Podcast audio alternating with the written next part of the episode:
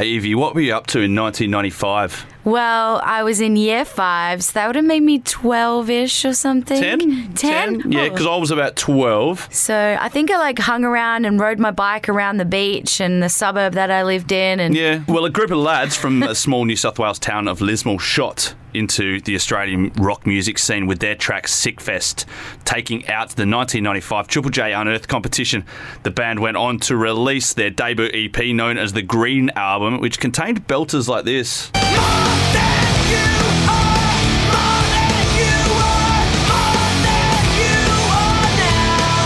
Fast forward after 13 ARIA nominations, five platinum records, including the two time platinum album Guide to Better Living, the lads are back together to kick off their Chemical Hearts 2019 tour. That band is, of course, Grinspoon. We've got guitarist Pat Davern. Thanks very much for joining us this morning. Thanks for having me, guys. Looking back, how does it feel to, uh, you know, go back and have a bit of a, a, a think about those early days in the mid to late 90s and obviously coming out of Lismore and the, you know, the breakthrough success for the band? Uh, been good. I mean, we've had the opportunity with this tour to kind of look at our whole entire catalogue. Um, obviously, the last time we went out, last time we were in Perth, we were on the Guide to Better Living tour, where we kind of just played that record. On the, it was the 20th anniversary of that record, and and uh, but this time.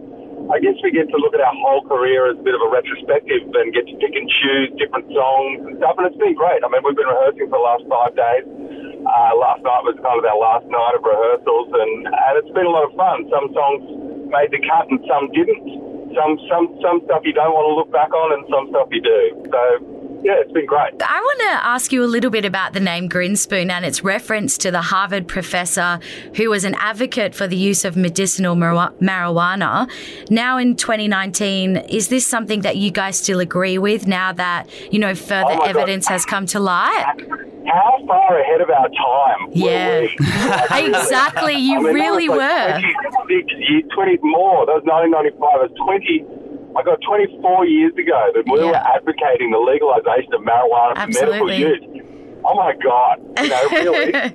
You should have called yourself Whoever Nostradamus. I know. were Geniuses and ahead of their time was wrong. I So, know. of course, we're a little bit older now, but I still think the philosophy is uh, probably pretty relevant, and um, it definitely needs more investigation still. Yeah, I couldn't I couldn't agree with you more, Pat.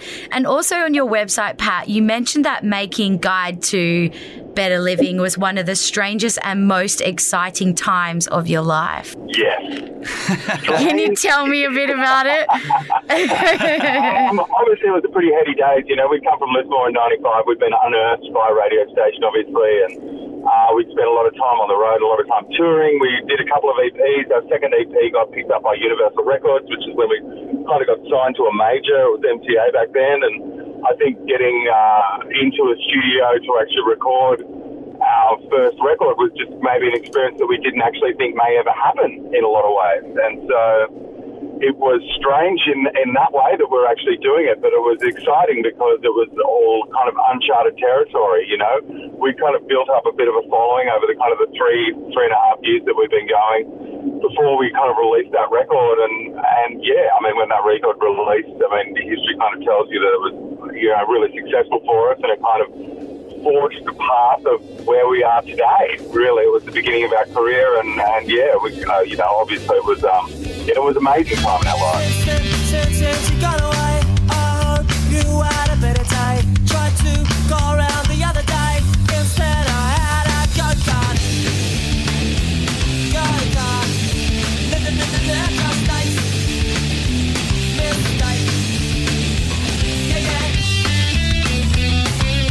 2002, you kind of changed your sound a little bit with the new Detention album. Was that a conscious decision, or was it just a bit more of a sign of the, the band's evolution? It was definitely wasn't a conscious decision. Um, I think, it, yeah, you hit the nail on the head. It was definitely a sign of the band's evolution. I mean, with a song like Chemical Heart, uh, we, and, you know, I mean, there were five or maybe possibly six singles off that record. We were just in a pretty sweet spot. Um, Chemical Heart itself, we didn't think was such a great song, but our manager, uh, to, well, our our manager today was like, this is a great song. You need to release this as a single. You know, I think it's a really important song for you guys. I think it's going to, you know, maybe help you cross over into more mainstream radio and inverted commas. And lo and behold, he was right. You know what I mean? So to answer your question, it was definitely, it was pretty organic, really. It was just something that we felt we were doing at the time. You know, it was just one of those songs and that album full of songs that we'd all kind of put together that I guess changed our sound a little bit.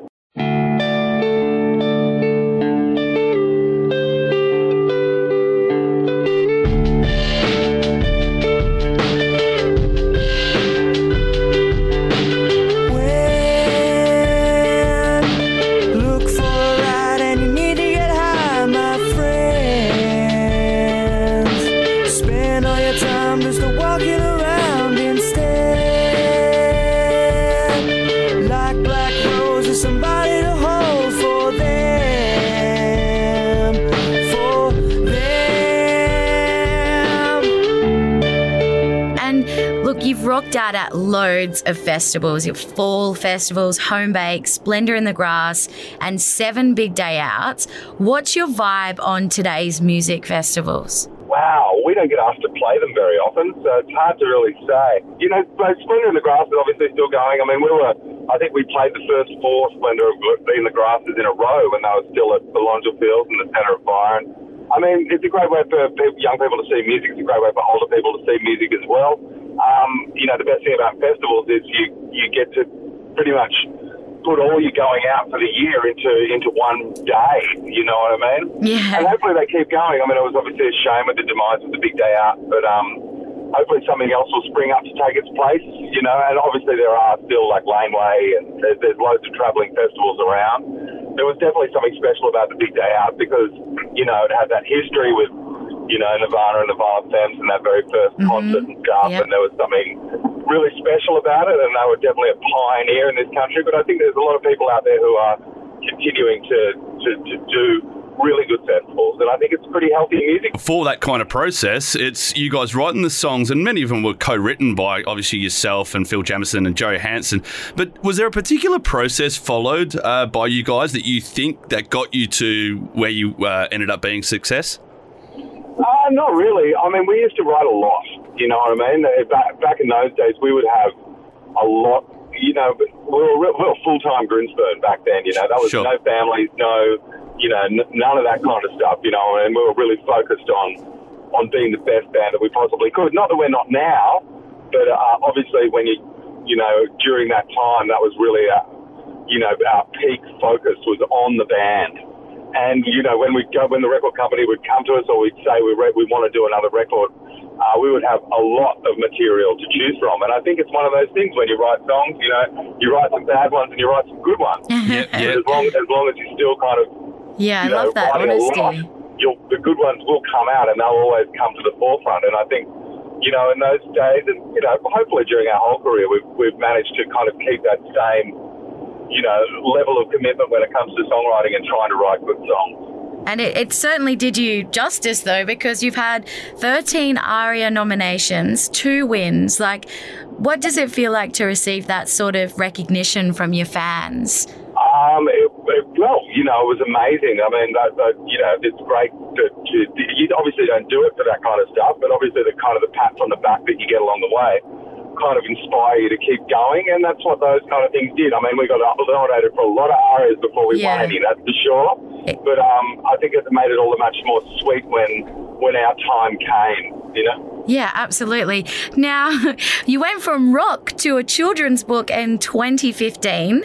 Tell I us, a, tell us a little bit about Alexander the Elephant in the Zanzibar.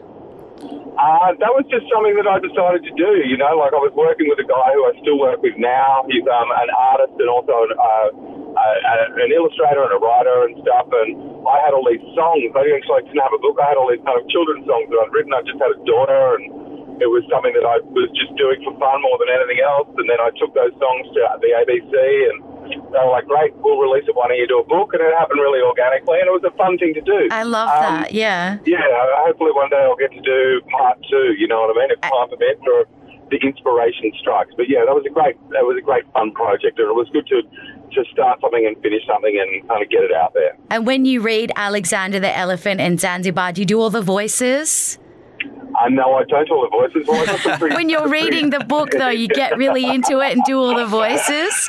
Uh, you know what? Uh, maybe I do. I definitely voice other books that I read to my kids, that's for sure. Good, I love that. You must be pretty excited to not only be playing to kind of older fans, but uh, potentially to a new audience as well. Yeah, hopefully, hopefully, we, well, that's what happens with Grinspoon. You know what I mean? We definitely we, we cover a lot of ground when it comes to the demographic of people that come to our audience. You know, but there'll definitely be people who may not have even seen this before, but there'll be people at the shows that have seen us twenty times. Pat Davern from Grinspoon, thank you very much Thank for your time you this morning. Thank you very much. No worries. Thanks for your time, guys.